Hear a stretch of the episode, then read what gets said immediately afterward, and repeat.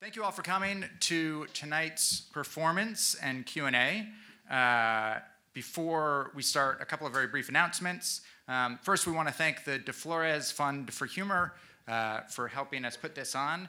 If you have any funny ideas, please apply to the De Florez Fund. Uh, we can approve grants of $750 at any time uh, and grants more than that twice a year. Um, there is a mailing list uh, for the communications form, which this is a part of, right outside there on a table. If you sign up for that, we will only send you emails about events. Um, so you'll get between five and six emails a year. But if you want to be kept informed about things like this, please do that. Um, there are also materials from the Title IX and Violence Prevention and Response Office on the table outside. Um, tonight, we are all here to see Cameron Esposito, uh, who is a nationally headlining comedian. Um, she has appeared in feature films on Comedy Central, uh, on HBO. Uh, she's to write a column for the AV Club. Um, she has uh, she's been a part of several incredible podcasts. Her most recent comedy special uh, is one that I cannot recommend highly enough. Um, it's called Rape Jokes, uh, and it deals with sexual assault from a survivor's perspective. And it has so, so far raised more than $95,000 for the Rape, Abuse, and Incest National Network.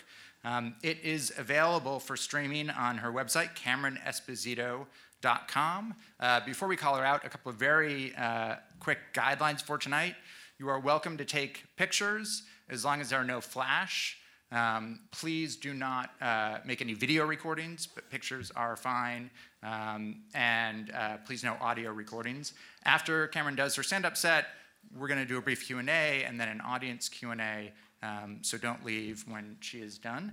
Uh, and with that, will you please join me in giving a big welcome to Cameron Esposito.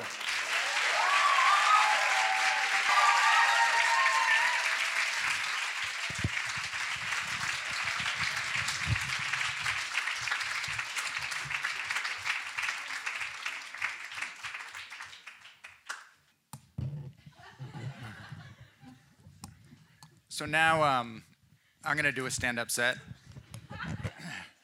45 minutes or so. Um, uh, a couple of other uh, quick announcements before we go on. In my excitement to get Cameron out here, um, I neglected to thank two other uh, places at MIT that helped us put this on the Mind, Hand, Heart Innovation Fund um, and Women and Gender Studies at MIT.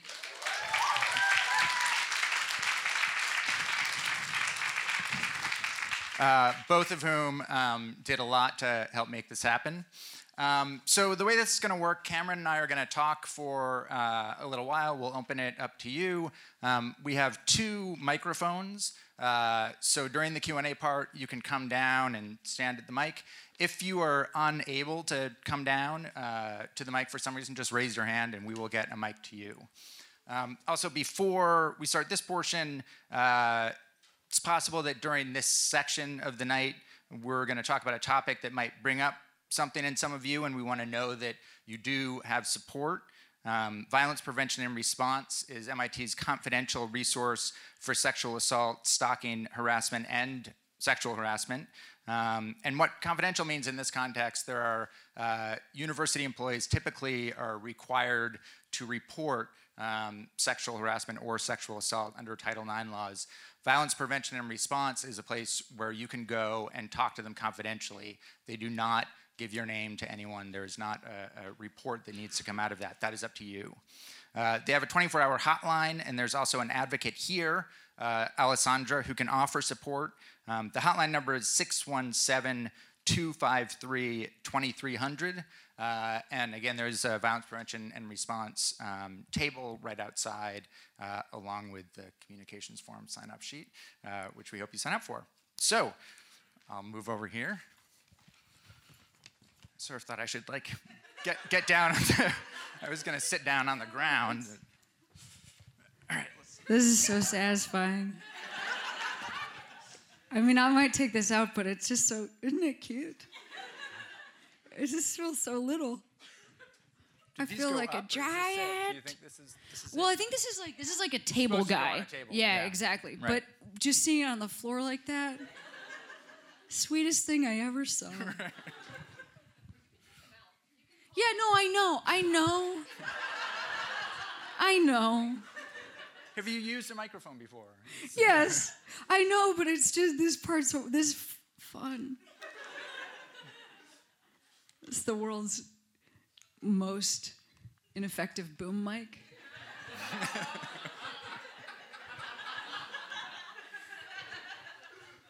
you're you're in the shot. No, I know. It's I just only have so much. Um, so thank you for coming. Oh yes, We're, we're, we'll, we'll quiz you on the different course numbers later. Uh, that was a s- fun part of the show. I still don't. I have no idea what they are, and I've been here for nine years, I think. So um, people say like I'm in course three, and I just nod. There you go. Somebody's really a fan of course three. Um, so, uh, well, I wanted to ask first about um, about your special. Uh, Yeah. Rape jokes. Um, uh, what made you? Uh, what brought that about? What made you want to do that? And we haven't talked at all about it. I don't know if you want to talk a little bit about what that special is. Yeah, absolutely. So it's um it's an hour about sexual assault from my first person perspective as a survivor, and um, I put it out for free on my website. And I know you mentioned this in my intro, but I'll just say this all to you because you know I know these are times where you can it just can feel so overwhelming. Like, is there even anything good in the world sometimes? And um, so you can watch it for free, and then there's an option where you can choose to donate. And so folks have chosen to donate over $95,000. Like it's a for free thing. So that to me, it gives me a lot of hope, and I really love that. Um, so just shout out to all of the human beings that are that felt um, affected enough. And I, I got a chance to go to uh, RAINN is the uh, world, the nation's largest anti-sexual violence organization. I got a chance to join um, their organization on their advisory council and to go to see um, the room where they take phone calls. And so this has been a really wonderful process for me. And the process of making that special was um, I woke up in the middle of the night and I just like had that title in my head because rape jokes are it's like been it's one of those things that's been debated uh, for as long as I've been doing comedy. Like, are there certain topics that are off limits? And it's like it's it just strikes me as utter silliness because when people are talking about something like sexual assault, first of all, there always seems to be this implied difference between that men and women feel differently about sexual assault. And I find that in my anecdotal evidence or uh, experience, that is not true. Like I know a lot of men who um, either are survivors themselves or who like came up to me and um, told me how much this affected them. So like I kind of think a lot of us are on the same side, which is the side of justice. That's the first thing. Um, and good communication and better education because one of our biggest problems, I think, as a country is that we don't have sex ed. So how can you know when whether or not you're doing something consensual? Um, but but uh, the other thing I hear often when I hear people talk about rape jokes is like there'll be just a comic will go out and say something that's just deliberately offensive or um, obtuse in some way and then get upset that the audience wants more from them as a comic. Like don't be offended like buck up and, and censorship. And it's like sort of the stuff i was talking about um, during my set. And i i just think like if you're a comic and somebody tells you hey be more careful with this thing that has really affected real people um, that you should want to be a good enough artist to make better jokes. Like that that somebody giving you feedback is an opportunity to improve your art. And especially i also always assume there are survivors in the room because i'm a survivor. So we all, it's also something that we talk about as if like there's nobody affected by it. It's one of those topics that we just trot out to talk about as if it only affects people outside the room Right. and statistically it affects people in every single room that we're in Right.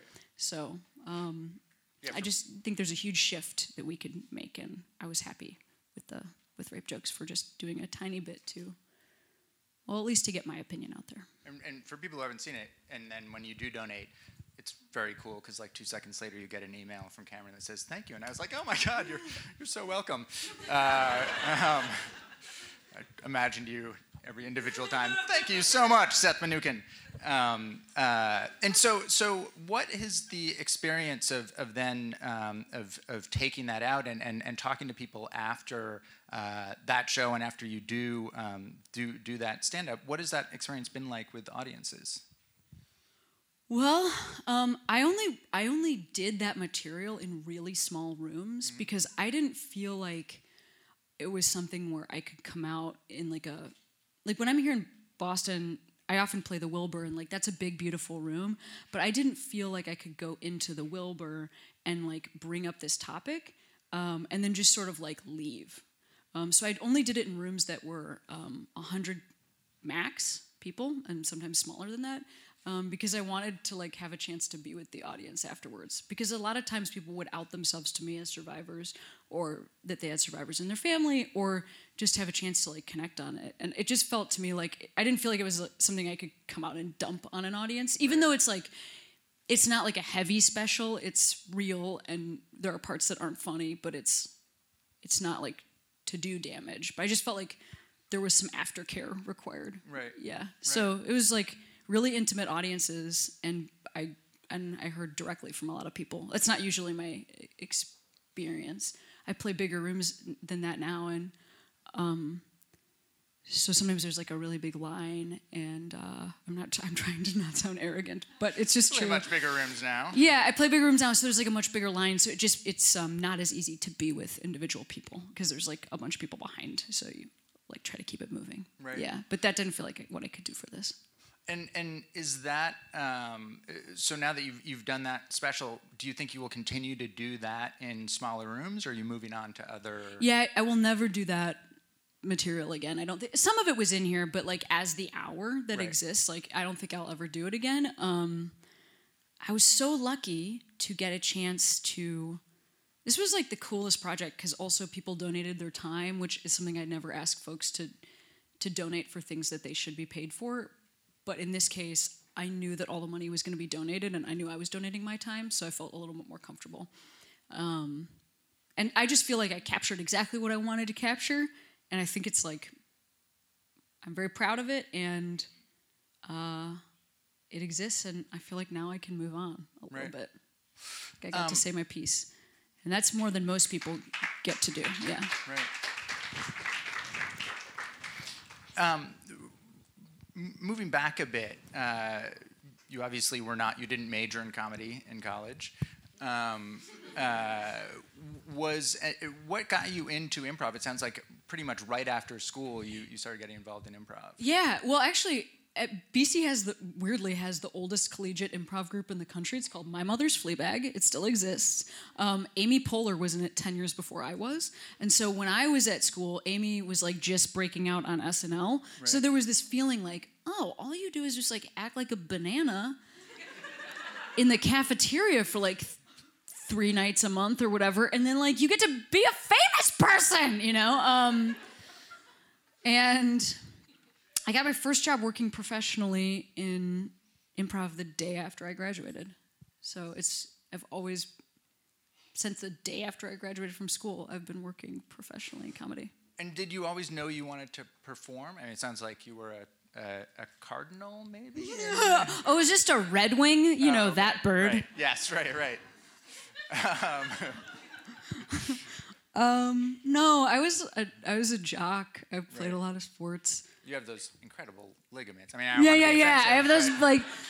Um, I was like a three sport athlete in high school, and um, and I was like on student council and stuff like that. I was like very involved. The person setting up for the dances, and if you can, if you remember that person, like the person's like putting streamers everywhere all the time. Um, and uh, then at BC, I played rugby. Um, yeah, very cool. very cool. Very cool. What? Yeah. Oh, it's a delayed rugby woo. Um, yeah. Yeah, I played rugby. So um, yeah, I I didn't know about. Well, that's why I asked some of you like like what you're studying because I really didn't know this was a job. I went to like a college prep high school and I really didn't know anybody that wasn't Catholic and I I didn't know that arts and entertainment like I would see people on TV and I didn't understand I, I think maybe I still had like almost like an infant's understanding of like they live in the in the TV. Like I just, you know, like I like it's crowded and they have to share a bed. There's a lot of them. Um,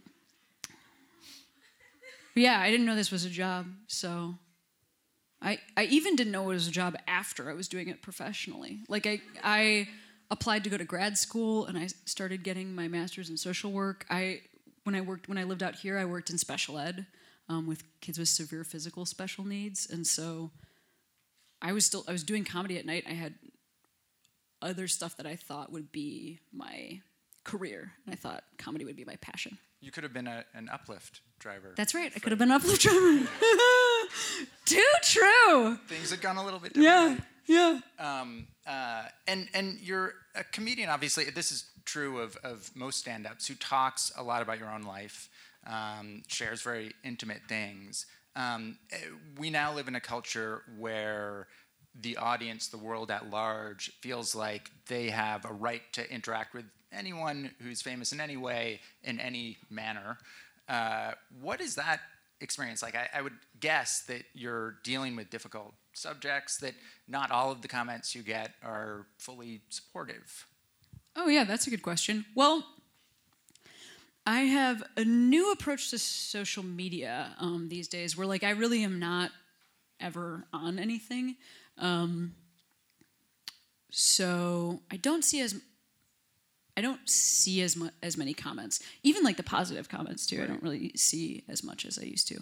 Um, during the first maybe say 10 years of my career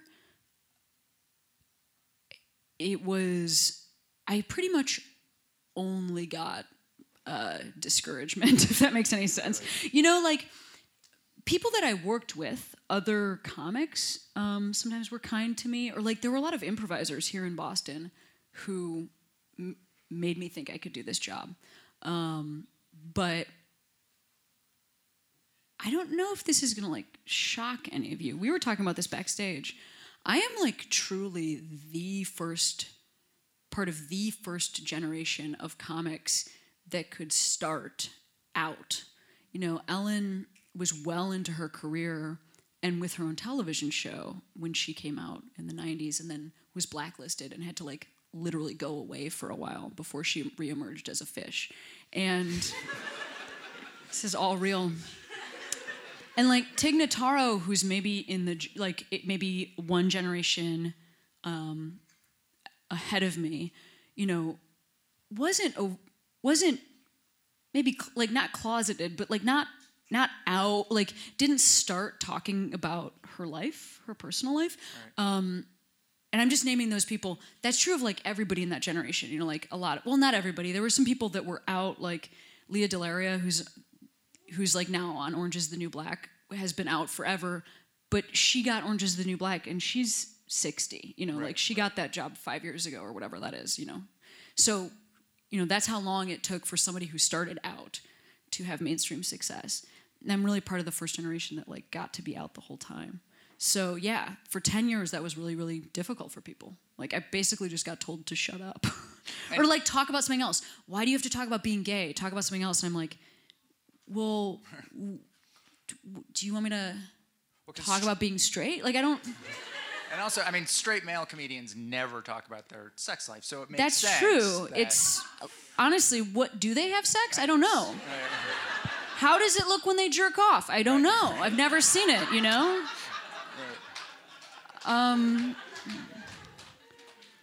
You know, so it was weird. right.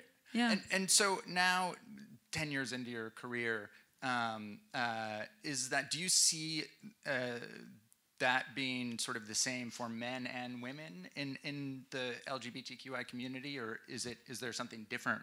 Yeah. Um, That's a good question. Well, actually, just to give like a could you speak for all gay men? Yeah, yeah, I will. I will. women? Well, just to give like more accurate information, I'm actually like 15 years in now. So I'm not saying that to, but what I mean is the first 10 were really hard. Then the last five have been really interesting where I've been getting like rewarded right. uh, for being an unusual voice. And I'm like, wait, what? Like I almost don't trust it. Um, I will say it, it is, it is true that there has never been an out gay male mega star in the stand-up world. Um, there also hasn't really been a megastar that's like trans person or a non-binary person. If you think about it, that that's like, wow, that's true. And um, I think some of that is who has been cultured to like take up space. Um, you know, I think a lot of times, like it's just a numbers game that. Oh wow, I guess I'll get into like some gender theory or whatever, but like like uh, there are a lot of lesbians who do stand up because we don't care what men think of us. And it's very difficult to be a woman. Well we do. I mean i still do of course. I'm cultured female. Of course i care what men think about me. Accept me. Think i'm beautiful. Like it's just like i don't even i don't want you at all. But could you like please validate me? It's very confusing. Um, but i think if you're a straight woman you know uh, I could like really get into this. Laughter is a submissive behavior. I don't know if we if we know this, but like I don't know. I read this. I've read like studies and like books on it. It's a submissive. Um, the person that's on stage is like the leader. They're dominating uh, y- you, and that can and that can feel really good. Like it actually can feel really nice to be like held in that way. But I think sometimes for men, if that's a woman, she's a straight woman um, she's then to have like her life is to be hard. She's to have a difficult time dating. She's to have a difficult time um, figuring out how to find a partner because her partner is cultured to be threatened by her. And I think that same thing kind of then extends to gay men, where it's like homophobia against gay men is actually really misogyny because we hate the idea that like being penetrated is like the worst thing that can happen to you. And we think about gay men as a society, we think about like the the sex act that gay men um, do that also uh, like a ton of straight people do, but for some reason is like really gay. It's confusing. Women also have buttholes. There's a lot, you know. but I think that when you know, I bring up all that. That all sounds like very tangential stuff, but like, you know, stand up is like everything else, where the, all the same gender dynamics play out. And um, I really, I can't wait to see who the first like gay male megastar is. Maybe Jaboukie Young White. He's he's um, on the Daily Show now, um, or maybe Joel Kim Booster. And um, but uh, yeah, that'll happen someday. There, there was one thing um, that you said in your special that I loved, and I hope I wrote down, and I probably didn't. Um, I did not, or I took the wrong piece of paper. But um, uh, um, it was something you were talking about uh, basketball shorts guy. Yeah. Um, and uh, which is like a character in the special basketball shorts guy. He's a, he's a, you actually nailed it. Yeah. And but and you said something like uh, it, it, was like um, you know stand up Get in the way. Get in the way. Right? Yeah. See, I didn't even need to write it down. Yeah. Um, uh, I know my. You, you could ask me. Yeah, I, will tell you. Um, and, and and I thought that was that was really interesting because um, uh, you know people will come to me because I, I, I am a professor or for whatever reason they'll look for me for advice and they'll say, well, what can I do? I'm, i feel helpless in this situation, this geopolitical situation. What can I do? And I thought that was really interesting. Without asking you to get into the whole thing, what does that mean? Like, what does that? What was he embodying there? Yeah, I'll I'll maybe like get a little bit specific with the story, then I'll tell you a little bit about how I've applied it in other ways, and and then um, this would be like, not to do your job, but I bet this would be like a really good lead-in because for for for other questions because I feel like should we go in confab and then I, yeah. yeah. No I just I feel like this is gonna be there's gonna be some like cool questions maybe that come from this. Um, so this moment that you're talking about is um, you know I was an undergrad uh, when I was assaulted and it was a friend and um, that person later approached me and was very aggressive with me and it was another student um, a, a dude who like stepped between us and he like it was a I literally don't even remember this guy's name. Like that is how indelible he as an individual was on my life. That's how close friends we were. Not really close friends. The person who stepped between. But still like in passing this person has like changed my life. and I think about how like he could have absolutely have chosen to just walk by and let this scene play out and instead he stepped between and that is something that i'm so grateful for you know in that situation and it's also um, what i'm trying to do in the world with my career when i make a special make it available for, for free I'm, where you don't have to sign up for a service a streaming service or pay for a subscription or for cable or whatever i'm trying to like interrupt this um, system that we live in or I had a television show for a while that was called Take My Wife, and um, a very low budget television show. And we uh, made a decision to uh, go for these really specific numbers in terms of diversity, like uh, an all female writer's room that was also. Um, 40% pe- women of color, and then also our cast was um, over 50% out LGBT actors. And when our show um, was canceled because our streaming service was just like was um, went defunct, our show wasn't really canceled, but we were able to release these numbers, and we have these.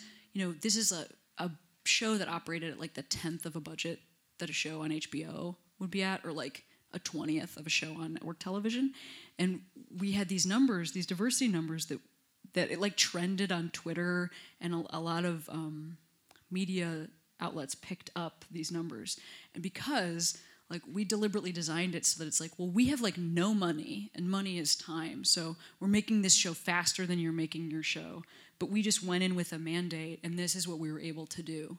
And being able to release those numbers felt again to me it's like these little moments to disrupt the system like put a challenge out to other people who are in a position to hire folks like here's what i was able to do you know improve on this.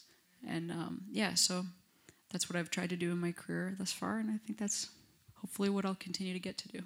And that and cool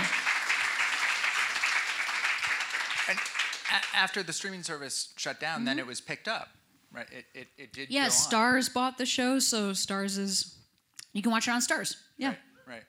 yeah Um, uh, another thing that I thought was was really fascinating about um, about your special and about getting it online is that you don't uh, you don't even need to sign up for a newsletter. You can just Yeah. go on and, and, and watch it. yeah you can just press play that's all you have to do Yeah. Um, it's worth doing. cool Um, uh, why don't we open it up um, to the audience? Uh, and again, come down to either one of the mics. It doesn't seem like a super shy crowd, but oftentimes it takes one person to uh, um, to get things started. Um, while we're waiting for that, uh, um, are you working on um, another special, a, a show? What what else are you working on at the Yeah, I'm about to go. Well, I was working on a new hour this fall, but I also I just turned in the second draft of a book. Wow! I'm out trying to sell a new TV show right now. We'll see what happens there, but um, I'm in LA a lot, and then I'm going to go back out on the road, and I'm going to work on the next hour of material. But yeah, you know, I don't know, still chugging along. Who has a question? Oh, yeah, go. You know, you go ahead. Do you do you enjoy being on the road? Oh, it is so lonely. it is so lonely. It's so lonely being on the road. It's also so nice. I love my job, but sometimes I wish I could go home and see my dog. What kind of dog do you have? I have a nine pound chihuahua. He's a sweetie. Hi. Oh. Uh, so, I'm an engineer, but I um, also am a poet, and I'm starting to perform my poetry. And I was wondering because I saw rape jokes and I really liked it, and it meant a lot to me. How do you, as a performer, walk the line of trying to talk about really difficult experiences um, and trying to talk about stuff that isn't talked about enough, but also keeping in mind the fact that there is an audience that might be affected and might have feels to your feels? Sure, you mean like, what do I do about the fact that there might be that a survivor? What, Yeah, like what is what is your perspective on like trying to navigate that space? Yeah, I mean, I just feel like um, I try to be pretty conscientious as conscientious as I can be. But that being said, like I am just one person, and one thing that I think helps a lot is to make sure that you're investigating your own experience and really speaking only for yourself, because that's why I felt like I could do a special like rape jokes because I felt like, well, I'm not trying to speak about rape culture. I'm trying to speak about my experience. And the more specific and the more personal I am, the more that speaks about rape culture. So I just, I find that like, you know, that is how we do the best work is when we just try to speak only for ourselves. Um, does that make sense? Yeah, no, it does. Yeah. Thank you. Yeah. That's such a good question. Uh, first, quick thing is I. One, did you know our, our class numbers also, our classes are also by numbers, not just our courses? So I thought you might find that Wow, interesting. everything's awesome here. Yeah. um, but what I want to say is like I don't know. Every gay person you know has their like journey of like figuring out they're gay and whatnot. And for me, there's like a huge like time in my life when I didn't realize I could be gay. And then I watched BuzzFeed's Ask a Lesbian featuring you. You're welcome. And You're welcome. that's pretty much how I realized like I could be gay slash like definitely was. Um, so that's sort of like my turning point in my like I don't know in my life a little bit. Me like in the hallway watching this video, and so like you mean a lot to me. And I was wondering if it'd be possible to get an autograph either now or after the show. Um, but I brought Yes. a, I, I brought a sharpie. Good.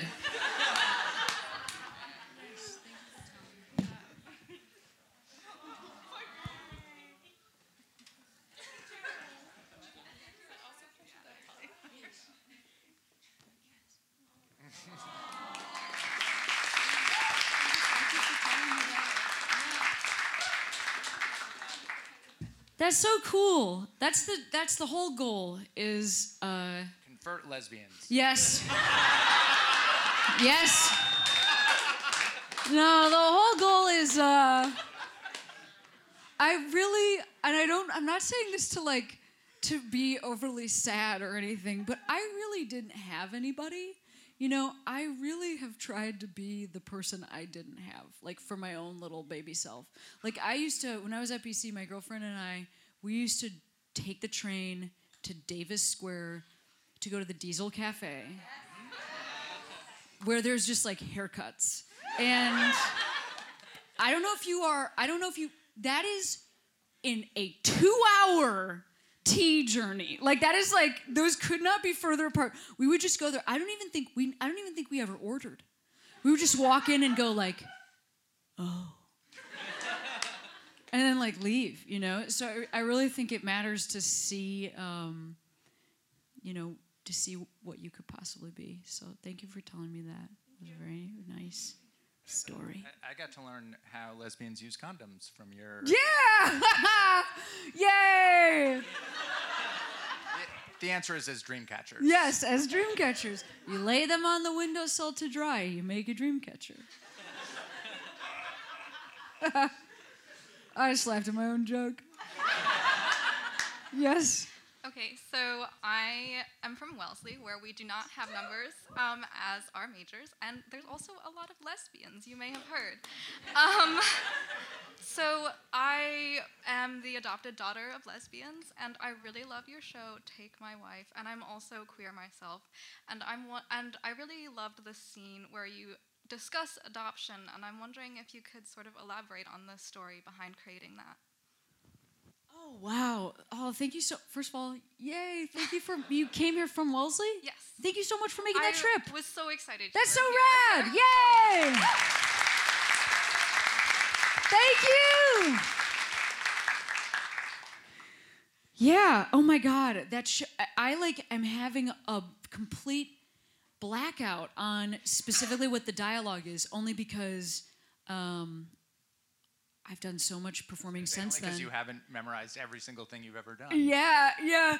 But um, what what is true about that sh- about Take My Wife is that um, I made it with uh, my wife uh, Rhea Butcher, and um, it was the coolest experience making that show because what we got to do was talk about things that are real for queer folks and then to a room of people, and um, some of our writers were queer, and then some of our writers were not queer, and so we would write these scripts that included like, um, you know, talking about like how expensive adoption is, or like how you don't know what you're gonna do with your eggs, or like how are you gonna get kids? You're gonna buy or steal them? Like what are you gonna do? And you know, we would write these jokes, and then here's the other thing that we did that like I'm actually so proud of is we we hired um, additional queer folks to come in and did a table read like for just queer people to be like, is there anything in here that doesn't ring like as true as it could be for like our community or how much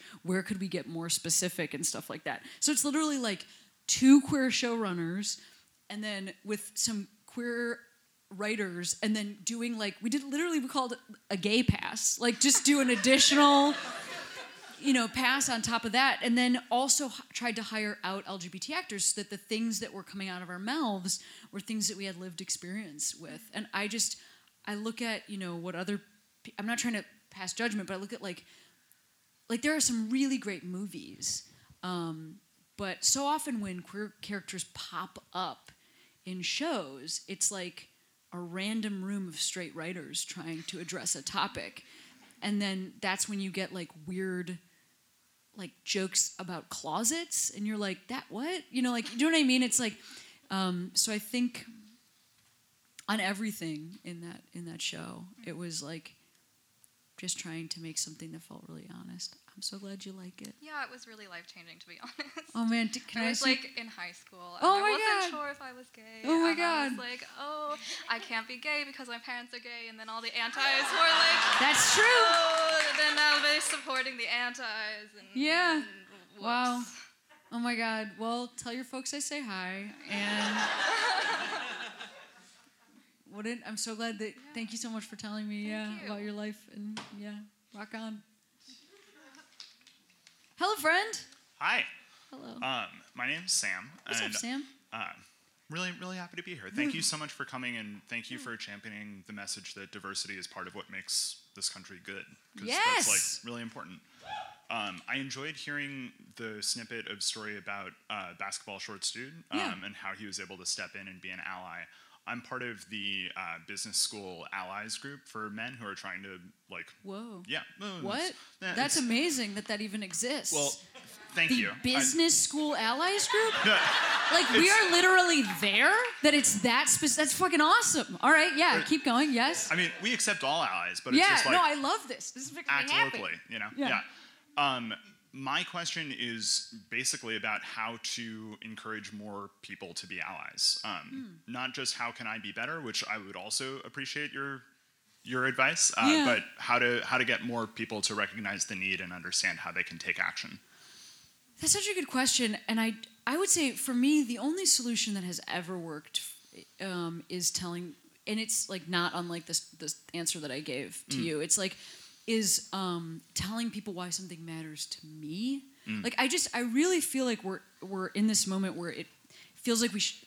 Like the inclination is often to like address a massive social issue, Sure. but I find that that can turn people off, you know, or even overwhelm people. It's like literally why I think stand up is a valuable art because you're on you're you're on stage talking about like here's my experience, here's my experience, and you're not saying you're not it's not like instructive. It's not like here's what you should do.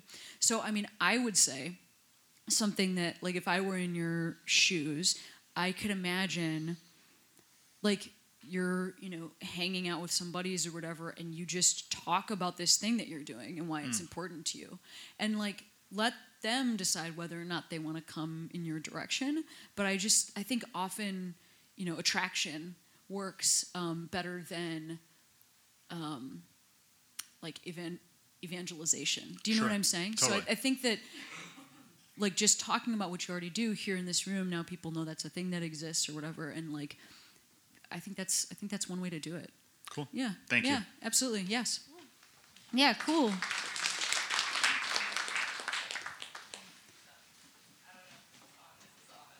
i don't know yeah yeah go go go but I want it to be over here. wow wow I didn't even walk all the way around. No, I like, know. I feel. Wow. First of all, like that, way to know yourself. Thank you. Thank you. Um, thank you. Um, oh yeah, it's because I'm Cuban, I guess. So again, this is one Thank of you those for moments knowing. where it's slightly weird to yell I'm okay with fingers in, being in pointed. at me. ethnicity. Um, I'm very vocal about my ethnicity. It's okay. good, good, good. Um, I don't remember what I was going to say, but sup. Um, I think it would be really great if we could have a little bit of a uplift session. Um, that'd be really fantastic, um, especially considering no pressure, but hearing your stand up for like I don't know the past like seventeen thousand years. Um, I've I've been listening to you like for forever. oh wow. And actually, because of my older sister who is also gay, sorry parents. Um, You're welcome, parents. You're like we're like Tegan and Sara, but we're not the same age. exactly. You don't know. We could become a lucrative band. Oh my goodness, that would be fantastic. Would be fantastic. but but like growing up Catholic and like you know my high school experience from your stand up has seems very similar to yours. Um, so no pressure, but your advice means a lot to me um, already. Even though you haven't given it to me, it already means a lot.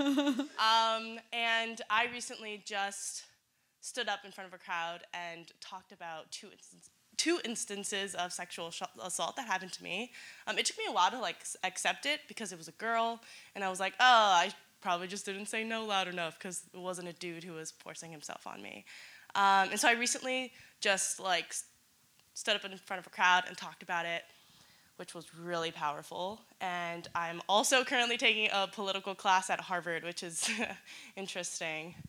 Um, um, and so right now I'm, at a, I'm a senior. I'm senior spring, um, and I'm graduating, and I'm like, what the fuck am I gonna do with my life, right? And thinking about that experience I had that was super powerful, talking about um, like not on, only LGBTQ stuff, but also sexual assault. I'm in front of a crowd of people. I'm like, do I, you know, go into politics and change laws? Do I do stand-up comedy because that's also kind of a secret dream of mine? Um, um, and like talk about it through humor because like that's how I, you know, talk about my feelings through humor. Um, and or do I like just join a bunch of organizations like Fenway Health and things like that, um, and just like how do I how do I make a difference? How do I make an impact? Or is it just like that's that's where I'm at. Well, first of all, I'm so sorry uh, that that happened to you. And thank you for thank you for telling me.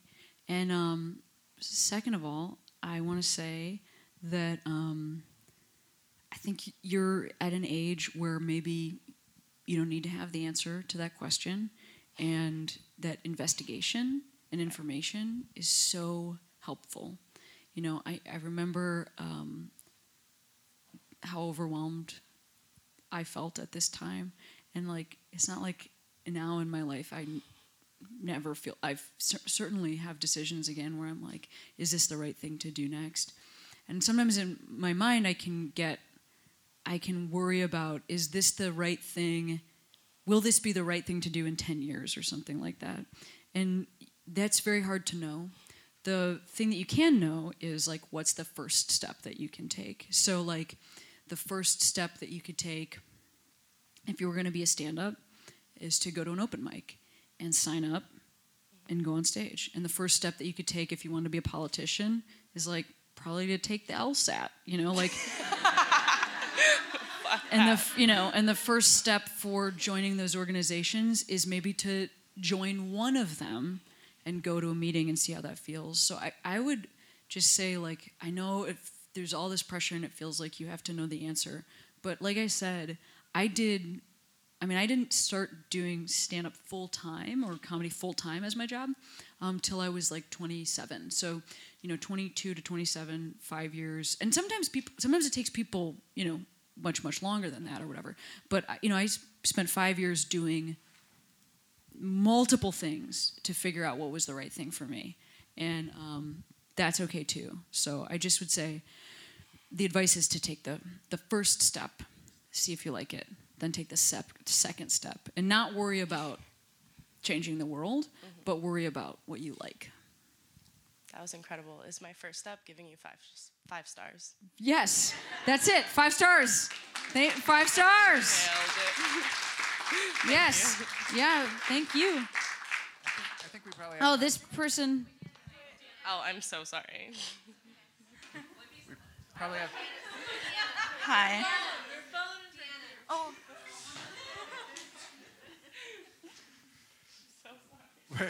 Everybody's killing it. We probably have time for one or two, maybe more questions. Yeah. thank you very much for being here tonight. I've also listened listened a lot to you, uh, like especially like at the beginning of my college years. I'm a senior now, and it did mean a lot to me. And I specifically have a question for you because at some point um, in your life, you've been very Catholic, and now you're very gay again. and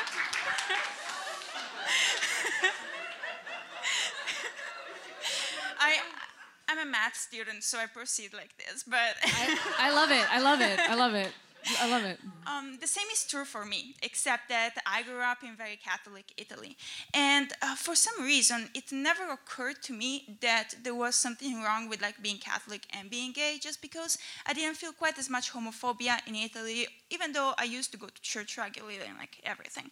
And then um, when I came to the US as a college freshman, that's the first moment in which I realized, oh, wait, there are people who have problems with me being like gay and Catholic at the same time.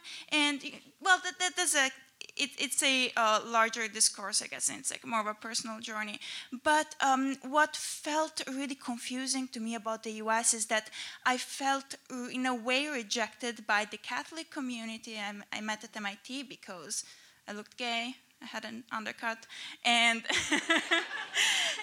but I also found, I guess, um, but I also found that sometimes uh, interacting with, like, presenting myself as gay was like, I don't know, uh, weird for people who knew I was Catholic. So I just wanted to know what your take on that is.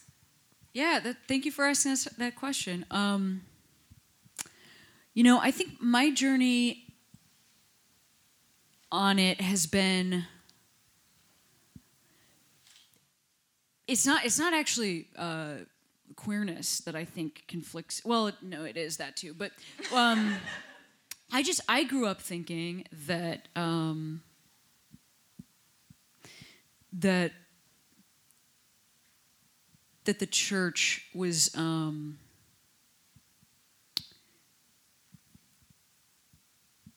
about community and trust and doing the right thing in the world. And I'm now at the point in my life where like I'm still um, for I will always consider myself like ethnically Catholic because I I really was raised in this specific way. I can't like undo it in my brain.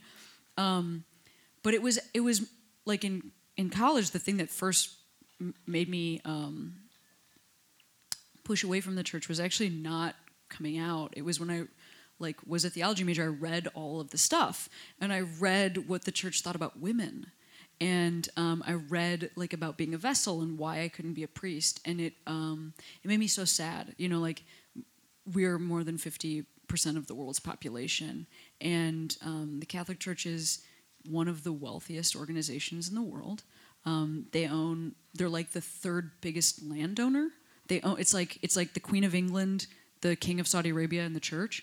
Um, and there's so much money and so much opportunity to do good work and instead like the more i investigated i was like oh we went to um, like my faith went to uh, mexico and built churches on you know indigenous land or took a space that had been occupied by somebody else and killed the people in there and put a cross on it and i i then and then I was at BC when um, the sex abuse scandal happened here in Boston.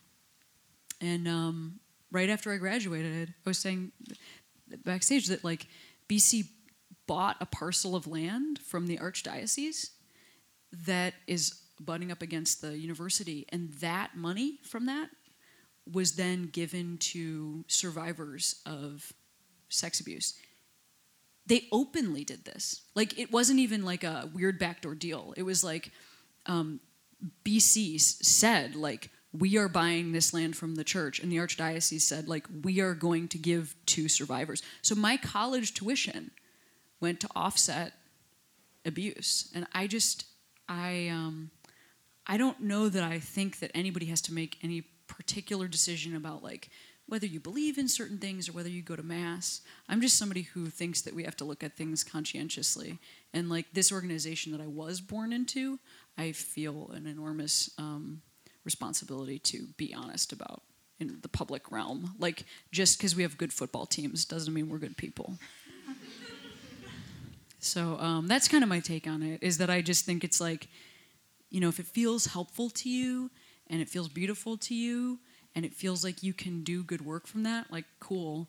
I just also want that to come with honesty about what that organization really is and really does. Yeah, sounds like we're on the same page. Yeah, we, we, actually are. Yeah. Thank you. But but you Yeah. said it so beautifully and so concisely. So Yeah. thank you very yeah, much. Absolutely. Yeah. Cool.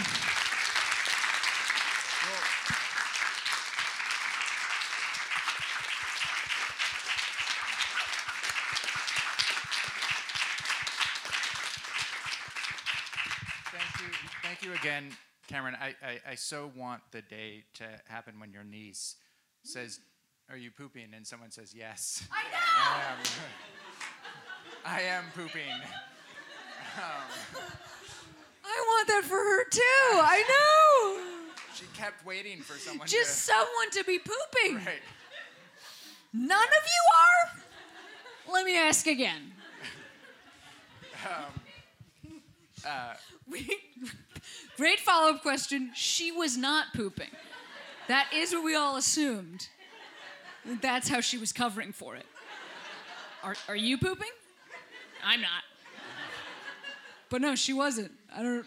That would also be great if she was pooping and she wanted to just like, oh no, that's Yeah, that's him. That's not. It's my smell is not me. my dad, Right, yeah. that 40 year old man.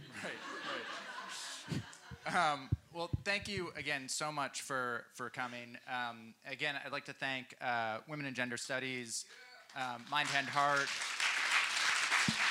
the De Florez Fund, and Violence Prevention and Response. Thank all of you for being here. Again, Violence Prevention Response will be outside. Our sign up is outside, and we hope we see you all in the future. Thank you.